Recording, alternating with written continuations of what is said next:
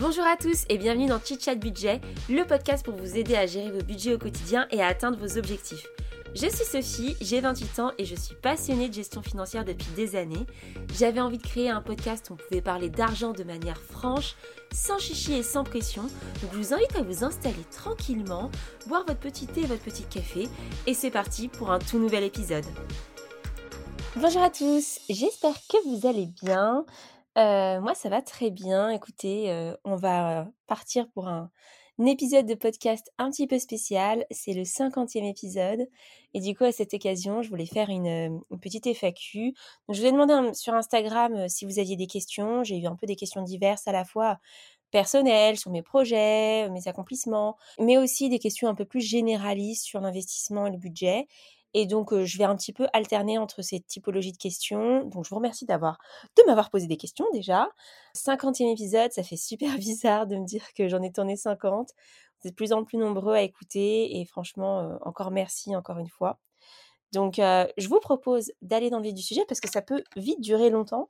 Donc, donc on va commencer par une question que j'ai reçue il y a quelques temps où on me demandait un petit peu si j'avais pas peur de ne pas profiter de la vie en tout temps voulant épargner, etc., etc.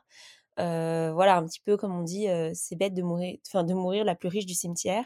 Et je suis totalement d'accord. Alors c'est vrai que quand je me suis mise un peu dans ce mood de recherche de liberté financière, en tout cas de plus d'indépendance financière, c'est sûr que ça nécessite un petit peu de faire des choix et, certaines personnes pourraient prendre ça pour des sacrifices. Cette question, je l'ai tout le temps. À chaque fois que je parle de sujet, on, parle de ça. Et mais en fait, j'ai envie de dire, c'est plutôt une question de choix. Et en fait, je, je réoriente mon argent vers les choses qui me plaisent.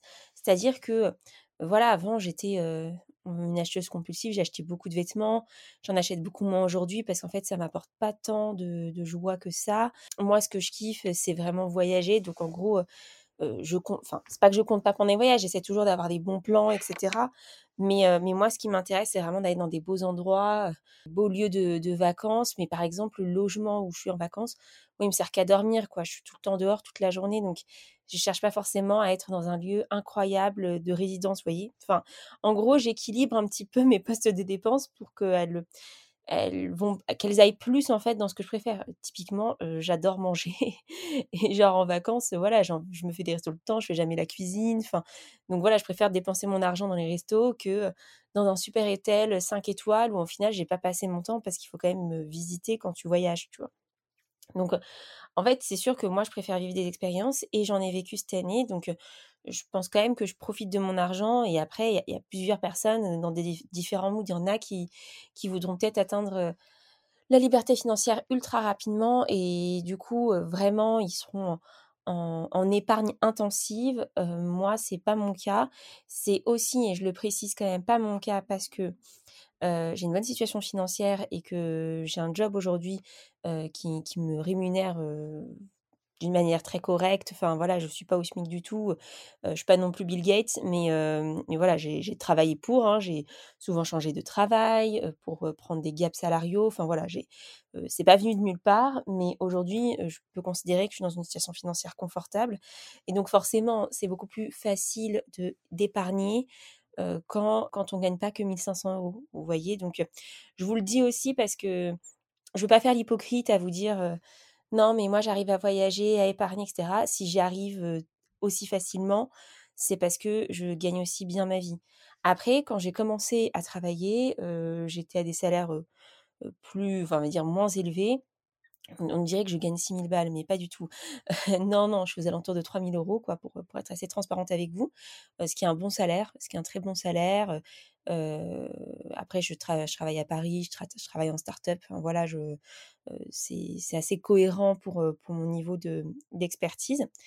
mais, mais du coup, voilà, je, avec cet argent, j'arrive à payer mon crédit, payer mes charges, voyager et continuer à épargner, à investir. Donc, c'est une organisation. Mais, et ça me prendra peut-être plus de temps pour arriver à la liberté financière parce que je profite. Mais je suis pas du tout dans ce style de je vais pas aller faire telle vacances parce que parce qu'en fait j'ai pas envie je profite pas de la vie quoi donc, mais quand je vous parlais de choix tout à l'heure, bah, typiquement, l'appartement qu'on a acheté avec mon copain en, résidence principale, voilà, enfin, si moi je louais un appartement aujourd'hui avec mes revenus, je pourrais vivre dans un 45, 50 mètres carrés facile à Paris. Vous voyez, en termes de location, en termes de prix, ça, me serait accessible largement. Aujourd'hui, je vis dans un 38 mètres carrés, donc c'est le choix que j'ai fait de devenir propriétaire et de vivre dans une surface plus réduite. Alors, c'est pas agréable tous les jours, je vous le dis sincèrement, parfois, quand je vois mes potes qui ont des super appartes en location, hein, pour la plupart, et qui sont grands, oui, c'est beaucoup plus confortable, quoi, très clairement, mais mais voilà, j'ai fait un choix plutôt d'investir cet argent, de le mettre de côté et j'en suis bien contente parce que là, en, trois ans, j'ai déjà remboursé 40 000 euros de ce crédit et, voilà, c'est de l'argent qui, qui n'est pas parti en fumée, quoi. Donc, donc voilà, je pense que je profite de la vie et surtout, bah, je pense que chacun fait son, fait son chemin. Évidemment que si vous avez des revenus plus faibles, ben, c'est un peu plus compliqué, mais le but pour tout le monde, c'est pas d'atteindre la liberté financière. Le but, c'est de réorienter son argent vers des choses qui comptent. Et si vous, votre épargne, elle vous permet peut-être de partir en vacances avec votre conjoint, avec vos enfants, bah, c'est peut-être ce qui vous va et, ce qui vous suffit et vous en êtes très content. et c'est ça votre accomplissement et vous n'avez pas forcément besoin d'être dans le truc de je vais faire 10 investissements, etc. etc. Chacun, chacun son étape, quoi. Voilà. Donc, profitez de la vie. Le but, c'est pas de mourir le plus riche du cimetière, on est d'accord. Mais voilà, faites-le intelligemment et faites-le pour les choses qui vous plaisent vraiment et pas pas pour des conneries ou pas pour des trucs, euh, voilà, du, shopping bas de gamme qui, que vous allez porter que deux, trois fois et qui va, qui va vous lasser, quoi. Ça sert à rien. la deuxième question que j'ai reçue, et ça c'est parce que j'arrête pas de le teaser en épisode, c'est euh, euh, quels sont mes projets de l'année, mes projets secrets dont je ne parle pas, pourquoi j'ai été un petit peu absente ces derniers temps, etc. voilà, voilà. Alors, forcément, j'ai plein de choses à dire là-dessus. J'avais dit que j'y répondrais dans cet épisode, un petit peu sur, sur le fait que j'étais absente, que j'ai pas été très régulière depuis ces derniers mois. sans forcément rentrer dans les détails, j'ai eu des, petits soucis de santé, pas très très graves, mais voilà, j'ai je cherchais à avoir un enfant et ça a été assez compliqué avec des hauts et des bas qui ont fait que sur l'année passée, ça, a fait que j'ai pas été très régulière dans mes podcasts. Mais je suis ravie de vous annoncer aujourd'hui que je suis bien enceinte et que là, je suis à presque six mois de grossesse.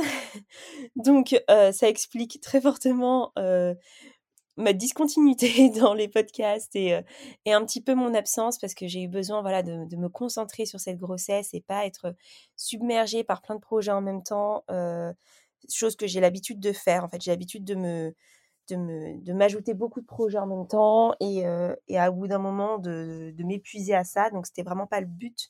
Et vu que c'était un enfant très désiré, euh, voilà, j'ai euh, je suis contente aujourd'hui euh, d'être bien enceinte, mais du coup, ça me fatigue beaucoup et il a fallu que j'adapte un petit peu mon rythme. Donc euh, voilà, ça fait partie des gros projets de mon année, parce que cet enfant, il est, prévu pour 2023 et ça va totalement bouleverser ma routine financière. Parce qu'un enfant, bah, ça coûte de l'argent. Hein. Il faut pouvoir l'élever, l'élever dans de bonnes conditions. On n'est plus que deux à réfléchir, mais on est trois. Enfin, il faut faut aussi qu'on crée un environnement qui nous plaise pour élever notre enfant. Je vous disais, je vous parlais tout à l'heure de l'appartement bah, typiquement, au bout d'un moment, cet espace, il va nous sembler un petit peu trop réduit pour, pour élever cet, cet enfant et, et, ça va nous faire faire des choix financiers.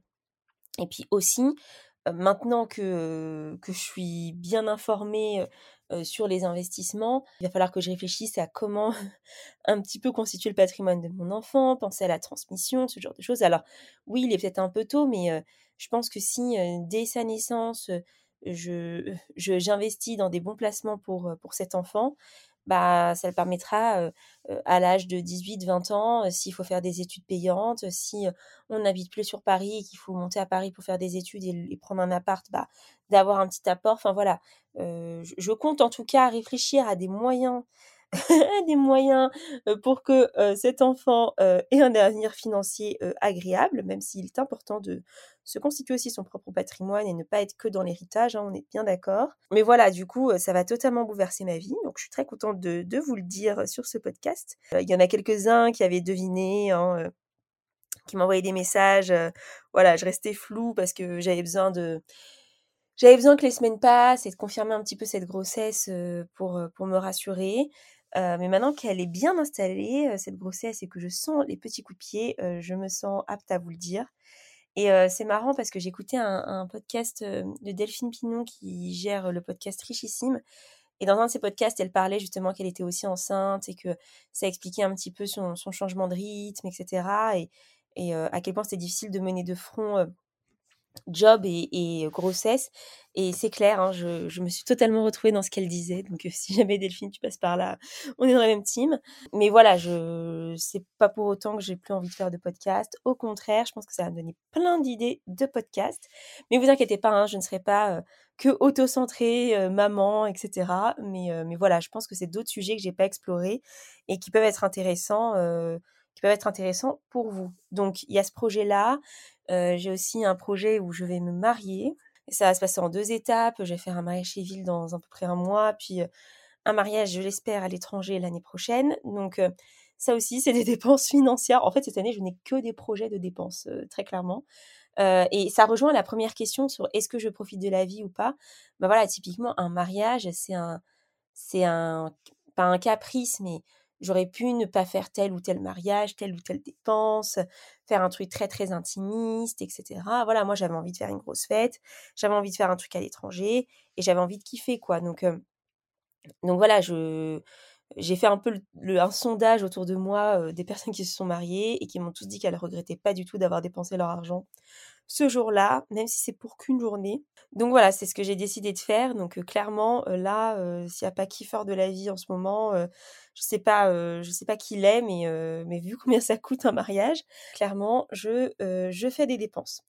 Et puis un autre projet, j'ai des travaux de copropriété. ouais, je vous dis, je, ne fais que claquer de la thune. J'ai des travaux de copropriété qui arrivent. Et donc, du coup, il serait judicieux de mettre un petit peu d'argent de côté euh, voilà, j'ai pas exactement le montant, mais j'ai, étant dans le conseil syndical, j'ai un peu d'informations. Et voilà, ça va, ça va quand même coûter de l'argent. Donc, tout ça me fait dire que cette année va être une année d'épargne, très clairement, plus que d'investissement. Il va falloir vraiment que je me concentre sur reconstituer mon épargne de précaution que j'ai un peu vidée au moment de, de l'achat de mon studio locatif en mars dernier voilà, petit à petit, là, je, remets un petit peu d'épargne de côté, mais c'est vrai que je stoppe légèrement mes investissements. Là, j'avais fait un peu de crowdfunding, j'essaie d'être régulière tous les mois. Là, voilà, je suis, dans une période où il faut que je mette un petit peu de côté pour m'assurer d'être à l'aise financièrement dans quelques mois. Donc, donc voilà, les gros projets les gros projets de l'année. Et je rebondis du coup sur ce point épargne de précaution parce que quelqu'un m'a demandé si c'était judicieux de faire une épargne, enfin de faire son épargne de précaution dans une assurance vie. Et alors, juste petit disclaimer avant de, parler, je ne suis pas conseillère en investissement financier. donc, donc voilà, je vous parle de mon expérience et, de mes croyances, mais il peut y avoir des, erreurs dans ce que je dis et je veux pas, enfin, je porte pas cette responsabilité. Je vous invite toujours à vous renseigner euh, et à croiser vos sources. Je ne peux pas être votre unique source d'information. Euh, mais voilà, l'assurance vie pour moi c'est pas forcément le, le bon outil pour gérer son épargne de précaution parce que tout simplement, pour moi, l'épargne de précaution, elle doit être là en cas de coup dur, elle doit être là en cas de pépin inopiné et elle doit être disponible très rapidement. Et en fait, l'assurance vie, alors c'est pas bloqué, hein, je l'ai déjà j'ai fait un épisode sur l'assurance vie si ça vous intéresse. C'est pas bloqué, donc vous pouvez récupérer votre argent en fonction des sociétés. Il y en a, c'est sous deux semaines, d'autres, ça peut être 48 heures. Donc voilà, il y a des choses qui se sont mises en place peut-être un petit peu plus digital pour récupérer une partie de son assurance vie voilà mais pour moi c'est pas vraiment le but de l'assurance vie on, laisse faire fructifier son épargne dessus et et après, on, bénéficie de l'avantage fiscal au bout de quelques années en cas de retrait, quoi. Voilà, je, pour, moi, le meilleur outil pour gérer son épargne de précaution, ça reste le bon livret A qui est relié à son compte courant. Comme ça, en cas de pépin, ben, on peut se faire un petit virement du livret A. Et moi, c'est comme ça que je m'organise. Voilà, je, j'ai mon livret A ou en début de mois, je fais un virement depuis mon compte courant dès que je reçois mon salaire je fais un gros virement sur le livret A. Après, je manage dans le mois. Quand voilà, j'ai fait quelques dépenses supplémentaires, bah, je me fais un petit virement de mon livret A à mon compte courant. Alors, évidemment, le livret A, c'est pas ce qui va vous rendre riche, hein, on est d'accord. parce que de toute façon, le, le, taux de rendement du livret A, il est en dessous de l'inflation. Donc, en fait, fondamentalement, on perd de l'argent dessus. Ce qu'on gagne, par contre, c'est de la flexibilité, c'est pas d'imposition dessus. Et puis surtout, le livret A, euh, là, il est à 2%. Là, il passe à 3%, il me semble, en février. Donc, ça commence à être pas mal intéressant au final versus un, fonds euro d'assurance vie. Euh, euh, qui rapporte pas grand chose donc et qui est beaucoup plus risqué. Enfin, le fonds euro n'est pas risqué, mais l'assurance vie en général, il y a une partie en fonds euro une partie en unité de compte. Et en moyenne, vous allez vous en tirer pour 3% peut-être de rendement. Enfin, si le livret A fait la même chose sans risque, je vois pas pourquoi on s'en passerait. Donc, pour répondre à ta question, moi, j'utilise mon épargne de précaution avec mon livret A et, et c'est ce qui me rassure parce que j'ai l'argent à disposition en immédiat en cas de problème. Une autre question, c'est un petit peu quels sont les conseils que je donnerais pour un jeune actif? Alors c'est une question très très large, mais je dirais que si vous venez de commencer dans la vie professionnelle, que vous êtes jeune actif, le premier conseil que je donnerais, c'est de ne pas vivre au-dessus de ses moyens. Et vraiment, en fait, je trouve quand on passe du, du statut d'étudiant à jeune actif, on a vraiment un gap de fou en fait en termes d'argent. Et ça peut vite nous monter à la tête et on veut vite tout claquer et s'acheter des mètres de shot en boîte. Gardez votre argent, quoi. Enfin, profitez, hein, je ne dis pas qu'il ne faut pas profiter, mais gardez un minimum votre argent. ne commencez pas à prendre un appart super grand, beaucoup trop grand pour vous, parce que vous en avez les moyens. C'est comme mon appart en achat, voilà, je, vis plutôt dans un petit espace, mais en fait, ça me permet de beaucoup plus épargner tous les mois. Typiquement, mon, crédit à moi, il me coûte à 2 1400 euros, donc 700 euros par personne. voilà, enfin, à Paris, quelqu'un qui vit seul, il atteint très rapidement ce genre de loyer, vous voyez. Et donc, du coup, bah, il vaut mieux peut-être essayer de vivre dans une plus petite surface que de taper vite les 1000 euros ou les 1200 euros de loyer qui, prennent une grosse part de votre budget, même si vous avez un salaire conséquent. Mais voilà, ça prend quand même une grosse part, le, loyer et les charges. Et puis, plus vous vivez dans un truc grand, plus il faut le chauffer sur une grande surface, plus ça coûte cher, on est bien d'accord. Donc voilà, je dirais ne pas vivre au-dessus de ses moyens. Et voilà, commencer à se créer de l'épargne très rapidement et peut-être une épargne un peu forcée ou avec des virements automatiques, avec des SCPI ou ce genre de choses, parce que mmh, très vite, vous allez vous allez avoir besoin peut-être d'avoir un, vous allez avoir un projet d'achat d'appart, etc. Et si vous créez l'épargne forcée tous les mois, à vous faire des virements sur votre livret A, bah, ça vous mettra dans une bonne dynamique pour vous mettre un petit pécule de côté. Voilà, je pense qu'il y a ne pas vivre au-dessus de ses moyens afin d'épargner assez rapidement pour avoir cet argent de côté et pouvoir commencer à avoir des projets financiers. Parce fait, plus on commence tôt et plus bah, forcément tes crédits ils se terminent tôt, plus tu en profites tôt. Enfin voilà, c'est un cercle vertueux. Et donc, moi, je suis très contente d'avoir commencé à mes 25-26 ans. Et je sais que ça va être un énorme avantage. Mais je vous donne l'exemple de, ma, de mon alternant qui, lui, il, voilà, il est, il est alternant, il habite chez ses parents. et en fait, il n'a pas beaucoup de charges. Bah, il, a il a une réflexion très intelligente autour de ça. Il a commencé là à investir en SCPI, à mettre de l'argent de côté sur ses plans d'épargne. Il a 20 ans clairement, quand il va arriver à 30 ans, il aura un bon pécule et s'il décide d'acheter, il aura ce qu'il faut. quoi. Donc, donc voilà, c'est intéressant de, commencer le plus tôt possible d'épargner puis d'investir afin de vraiment faire fructifier cet argent très tôt. Et comme ça, quand vous en aurez besoin, bah, pour des projets plus, plus long terme, des achats à deux ou ce genre de choses, bah, vous aurez ce qu'il faut à ce moment-là. quoi. Et puis aussi, je dirais que c'est le bon moment pour commencer à très vite analyser son budget, savoir où vont ses dépenses. Parce qu'à ce moment-là, la vie, elle est un petit peu plus simple. On a moins de charges, on n'a pas encore d'enfants, on vit peut-être pas forcément encore en couple.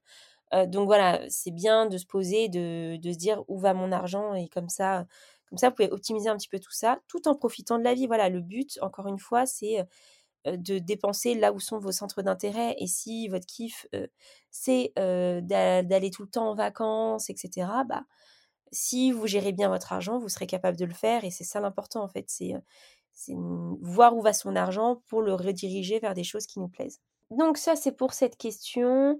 Sinon, si je vous parlais un petit peu plus personnellement de mes accomplissements de cette année, je pense que je parlerai du podcast. le podcast, en termes d'écoute, il a, triplé d'écoute sur un an. donc ça, c'est vraiment un accomplissement de fou. Je suis trop contente. je suis encore très loin de des plus gros podcasts de la place. Mais en fait, c'est pas grave. J'ai l'impression d'avoir une communauté assez bienveillante qui est super sympa et franchement c'est trop cool et quand je reçois vos messages ça me fait trop trop plaisir même si je mets 20 ans à répondre je suis désolée mais là je suis vraiment sous l'eau j'ai mon mariage dans un mois c'est la galère c'est la galère j'ai plein de choses à faire. Mais voilà je, je ça me touche beaucoup et, euh, je vous remercie vraiment pour ça. Donc euh, vraiment une belle progression dans le podcast. Je pense que mon enfin mon ambition, c'est que c'est d'être beaucoup plus régulière parce que je sais que les chiffres, ils pourraient être encore plus impressionnants si, j'avais cette régularité. Et les mois qui ont le mieux fonctionné, c'est des mois où j'ai été très régulière, notamment l'été en fait. Vous avez été très nombreux à écouter. Je pense notamment parce que dans la, plupart des autres podcasts font des rediffusions à cette période et du coup bah si vous êtes assez assidu dans des podcasts, vous les avez déjà écoutés, donc je sais pas euh, si c'est ça, mais peut-être que je faisais partie des seuls à avoir des podcasts originaux. quand je dis originaux, c'est-à-dire qui n'étaient pas des rediffusions l'été. Donc voilà, vous avez été très nombreux, j'ai été assez étonnée. Mais, mais, voilà, je suis très contente, je suis très contente qu'on atteigne le 50e épisode. Il y a des belles choses qui se profilent, des, des, interviews de gens super intéressants. Enfin, voilà, j'aimerais bien diversifier aussi les typologies de contenu et peut-être pas être toute seule à parler tout le temps, même si j'aime bien parler toute seule. Mais, euh, mais voilà, euh, interviewer des gens, avoir des retours d'expérience sur certaines, certaines euh, réflexions financières, je pense que ça peut être super intéressant. Et, du coup, voilà, je, je, voulais déjà le faire l'année dernière, mais là, je suis vraiment motivée cette année à un peu plus m'investir là-dedans. Donc, donc, je vous tiens au courant. Et puis sinon, un gros accomplissement financier cette fois-ci, c'est vraiment l'investissement locatif que j'ai fait avec mon conjoint. je suis trop fière de l'avoir fait parce qu'en fait, j'ai pas lâché. C'est un projet que j'avais depuis 2021. J'ai pas lâché, j'ai fait mes recherches, j'ai trouvé, j'ai eu mon crédit avant l'envolée des crédits. voilà, je, je regrette pas du tout ça. Et en fait, ce que, ce qui me rend fière là-dedans, alors oui, c'est peut-être pas le meilleur investissement. Moi, parfois, je suis sur des, forums où les gens demandent un peu des conseils. Qu'est-ce que je ferais pour un, premier invest? Et les gens disent tout de suite non, mais va acheter un immeuble et tu le découpes et du coup, tu auras ta rentabilité et tout. Enfin, moi, c'était pas du tout ce que je cherchais. J'avais besoin d'être rassurée, j'avais besoin de passer à l'action, mais sans me prendre une charge mentale horrible. Et ça a déjà été suffisamment fatigant pour un 12 mètres carrés que, voilà, je, je me j'imagine même pas si j'avais acheté un immeuble. franchement, je, je pense que je me serais arraché les cheveux. Donc, je suis trop contente de l'avoir fait, d'être passée à l'action, de pas avoir juste été dans ce serait bien de faire ça et de pas le faire. Donc voilà, je, vous invite à, si vous avez des projets, à y aller en fait, à sortir de votre zone de confort et de le faire, même si c'est pas confortable, même si on a peur, même si ça, même si ça rajoute de la charge mentale à des moments, bah voilà, je, moi je suis super contente et je suis fière de moi et de mon conjoint d'avoir été jusqu'au bout et, et, voilà et aujourd'hui de me dire que je suis multipropriétaire c'est enfin c'est fou mes parents ils ils sont locataires toute leur vie ils habitent dans un HLM et moi j'ai deux apparts enfin, en fait je je j'ai toujours cru que c'était possible vous voyez? Enfin je me suis jamais dit que que ma condition sociale était une fatalité. Voilà, j'ai travaillé pour et j'ai fait, j'ai eu la chance de pouvoir faire des études. Mes parents, voilà, se sont un petit peu sacrifiés, etc., pour que je puisse, pour que je puisse m'améliorer financièrement par rapport à leur situation. Et aujourd'hui, enfin, je suis trop fière de du regard de ma mère quand elle voit que j'accomplis ce genre de choses parce que bah, elle se dit qu'elle a réussi à, faire ça. Donc j'espère que mon enfant me regardera pareil. mais enfin que je regarderai pareil mon enfant plutôt l'inverse. Mais voilà quoi je je suis contente de l'avoir fait et de pas de pas avoir flippé de pas avoir fait ma craquette et de, de décider de rester en boule et de ne rien faire. Donc donc voilà c'est un sentiment d'accomplissement fort donc J'espère que vous l'aurez aussi, vous, de votre côté. J'ai passé sur une autre question. on m'a demandé si j'avais déjà pensé à investir dans des garages. Alors ouais, j'ai déjà, déjà pensé à investir dans des garages, notamment parce que j'avais écouté un super podcast. Je me demande si c'était pas sur le podcast de Mon Budget Zen de Thomas, qui était sur, sur les garages. Enfin, allez regarder, c'est soit Mon Budget Zen, soit la Martingale, mais bon, c'est quand même des sujets qui sont assez récurrents qui reviennent. Donc, j'avais écouté un super podcast sur le sujet où le gars, il expliquait qu'il achetait des parkings et des places de parking. En fait, il faisait des divisions de places de parking avec des motos. Du coup, il avait plus de loyers. Enfin, bref, génie. après, il expliquait aussi que voilà, il fallait réussir à avoir les clés de la copro. si tu divisais ton parking, il fallait avoir quatre badges et nanani et nanana. Donc, c'est pas, c'est pas non plus, je pense, tout simple. Il y a des avantages et des inconvénients. Les désavantages, c'est qu'il n'y a pas de de charges locatives aussi élevées que dans un appart. En termes de, bail, etc. Enfin, le côté squatter, etc. C'est un risque qui est beaucoup plus faible sur les parkings. C'est pas des c'est pas des baux locatifs, donc en fait c'est un peu plus simple de virer quelqu'un. Enfin, c'est quand même des prix beaucoup plus accessibles. Donc, mais je pense qu'il faut bien se renseigner. Moi, pour avoir un petit peu regardé, il y a quand même des histoires où certains parkings, en fait, on ne possède pas vraiment le parking, c'est des espèces de concessions. En fait, on possède le parking que pendant une, certaine durée. Donc, voilà, faites très attention si c'est quelque chose qui vous intéresse, à bien vous renseigner sur les tenants les aboutissants et les particularités du parking. Je crois qu'il y a aussi une question de, de frais de notaire réduits ou inexistants en dessous de 15 000 euros. Il y a des trucs un peu comme ça, euh, sur, euh, les, parkings. Donc, euh, ouais, j'y ai déjà pensé. Après, il faut aussi réfléchir au quartier où on achète son parking. Est-ce que c'est un quartier où il y a un problème de stationnement ou pas? Il y a des quartiers très modernes où eux, ils ont tous des parkings en sous-sol. Donc, en fait, votre parking, il, il se loue pas. Donc, voilà, je pense qu'il faut bien connaître son secteur pour le un parking. Il faut connaître aussi la politique de la ville hein, autour de ça. Donc, donc pourquoi pas C'est vrai que c'est un ticket d'entrée beaucoup plus faible et je pense que ça peut être intéressant à voir. Mais ça peut être un parking comme un box ou des trucs comme ça. J'ai une copine, elle a un box qui elle l'utilise en box en fait et pas en parking et elle loue ça à un entrepreneur qui stocke son matériel et voilà, ça lui fait un petit billet tous les mois. donc donc c'est possible. Voilà, on peut gérer aussi de différentes manières, il faut être créatif. Mais du coup, je ne l'ai pas encore fait, j'y ai déjà réfléchi, mais pour l'instant, je vais mettre un peu en, stand-by mes investissements pour 2023, vu toutes les dépenses que j'ai à faire. Et j'ai encore quoi comme question? J'ai encore deux questions. Deux questions. L'avant-dernière, c'est comment je fais pour me renseigner sur la fiscalité? Alors, concernant la fiscalité, moi déjà, c'est un sujet qui m'intéresse.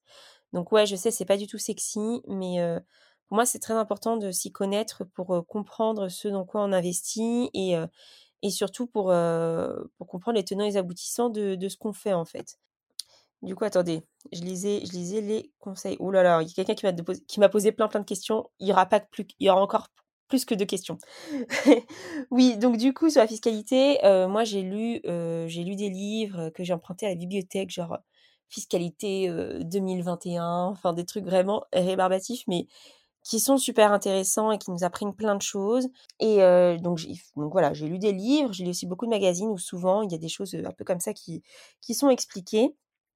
Je suis sur aussi beaucoup de forums et de groupes Facebook où en fait les gens posent ce genre de questions et donc à force de voir les réponses, de moi-même me dire mais en fait est-ce que j'aurai la réponse à cette question, bah ça m'a poussé à chercher et donc du coup je m'y connais de plus en plus.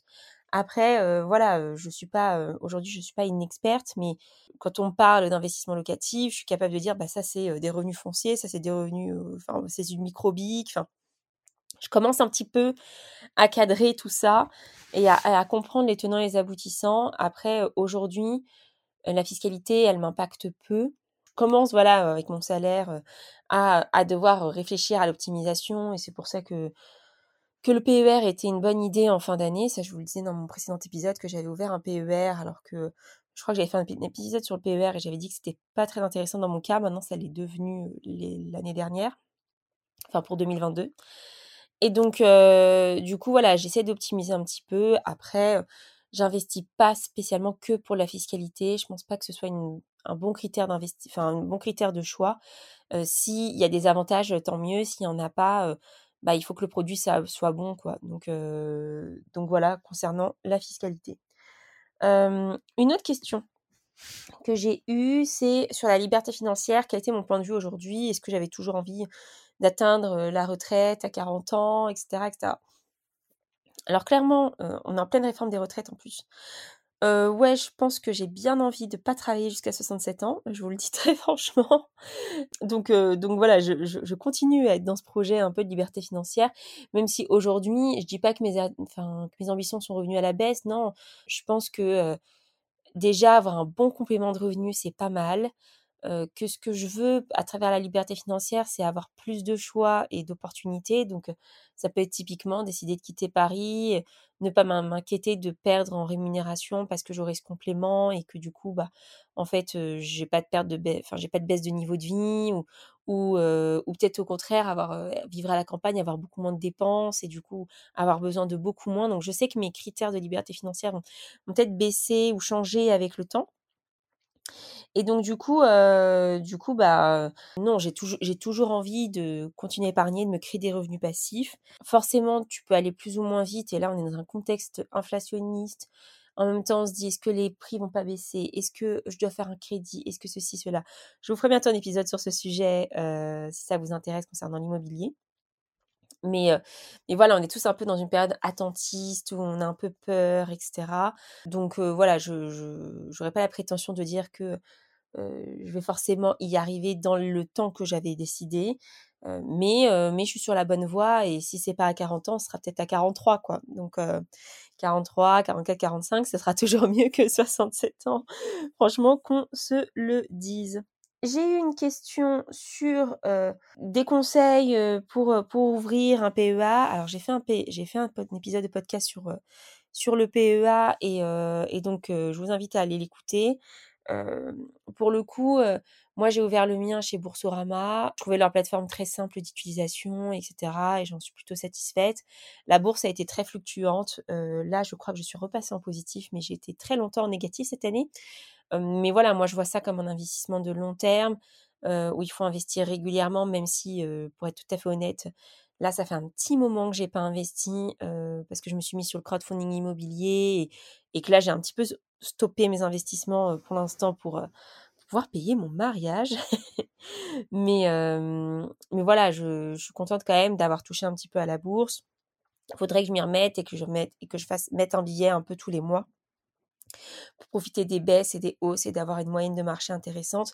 Mais voilà, pour moi, c'est c'est voilà, c'est un investissement de diversification et sachant que je suis très exposée à l'immobilier, c'était pas mal d'aller un petit peu sur autre chose. J'ai reçu comme question également sur quelle plateforme de crowdfunding j'investis. Alors moi, j'investis actuellement sur WeSeed parce que leur ticket d'entrée était pas très, enfin, était pas très cher. En gros, tu peux investir des 100 euros et moi, je préférais investir dans plusieurs projets que dans un seul projet parce qu'il y a des plateformes où c'est 1000 euros de ticket d'entrée. Et du coup, ça me rassurait pas trop. Mais il existe d'autres plateformes, il me semble, où on investit à partir de 100 euros. Donc voilà, pour l'instant, je suis sur WeSeed. J'ai pas le recul de vous dire c'est super bien. Enfin, la plateforme est bien hein, en termes de gestion, de design, c'est très sympathique. j'ai commencé à recevoir quelques versements d'intérêt, donc ça c'est une bonne nouvelle. Mais voilà, pour l'instant, en crowdfunding immobilier, ton placement il est bloqué pendant la durée du prêt.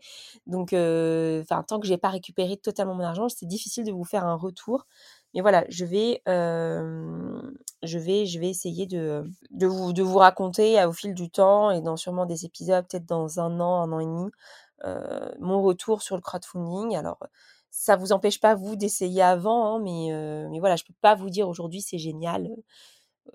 On verra, ce sera peut-être génial si j'ai bien récupéré ma mise et si j'ai bien mes intérêts qui sont versés. Voilà, tout ce que j'ai envie de dire. Est-ce que j'ai d'autres questions? Ah si, on m'a dit si je devais choisir mon investissement préféré, ce serait lequel? Assurance vie, PEA ou crowdfunding? Alors, euh, l'assurance vie, ce serait pas mon préféré euh, parce que parce que bah, je trouve ça boring. Euh, il y, a des éléments des éléments intéressants. Il, peut y avoir des assurances vie avec un peu des CPI, avec un peu de, de tracker qu'on trouve en bourse. Mais enfin, ça casse pas trois pattes un canard et c'est pas ça qui va qui va vous enrichir fortement. Après, ça reste un placement confortable, voilà, un peu tranquille. Mais aujourd'hui, avec le, livret A qui augmente, franchement, moi, je vois pas d'intérêt d'investir en assurance vie. surtout que face à l'assurance vie, on peut aussi mettre le PER. Alors, c'est totalement différent fiscalement de gestion, en termes d'avantages fiscaux. C'est complètement différent. Mais voilà, clairement, dans un PER aujourd'hui, il y a les mêmes choses que dans une assurance vie. Et donc, moi, je préfère investir sur mon PER et avoir un, un gros avantage fiscal à l'entrée, sachant que je pense qu'à la sortie, je n'aurai pas la même imposition. Et donc, je gagnerai cet avantage fiscal.